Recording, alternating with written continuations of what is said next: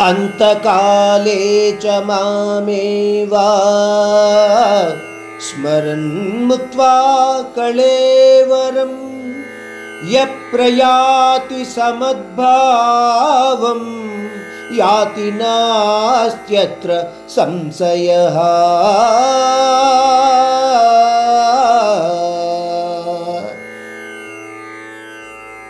परमात्मा मुख्य रूप से यह कह रहे हैं कि उनसे इस श्लोक में बताए गए विषय पर किसी को भी संदेह नहीं होना चाहिए।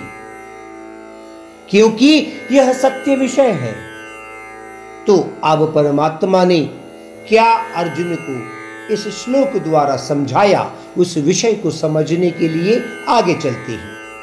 तो परमात्मा कहते हैं कि नित्य मेरे स्मरण में रहने वाला व्यक्ति अंत समय में भी मेरा नाम स्मरण कर पाता हो, वह व्यक्ति निसंदेह मुझे ही प्राप्त होता है। इस विषय के बारे में परमात्मा ने पहले के अध्यायों में भी संक्षिप्त में समझाया था। अगर आपको याद हो, भक्ति मार्ग को दो प्रकार के बताया था, सकाम भक्ति और निष्काम भक्ति। अपनी वांछाओं के अनुसार या वांछाओं को पाने के उद्देश्य से करने वालों को सकाम भक्त कहते हैं।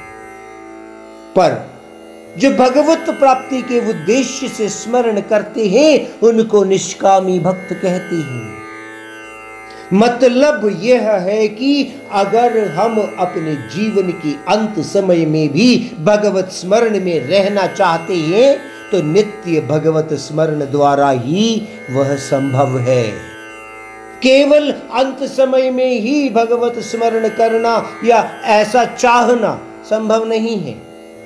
इसीलिए यह जानिए कि नित्य प्रयत्न द्वारा नित्य भगवत स्मरण संभव है।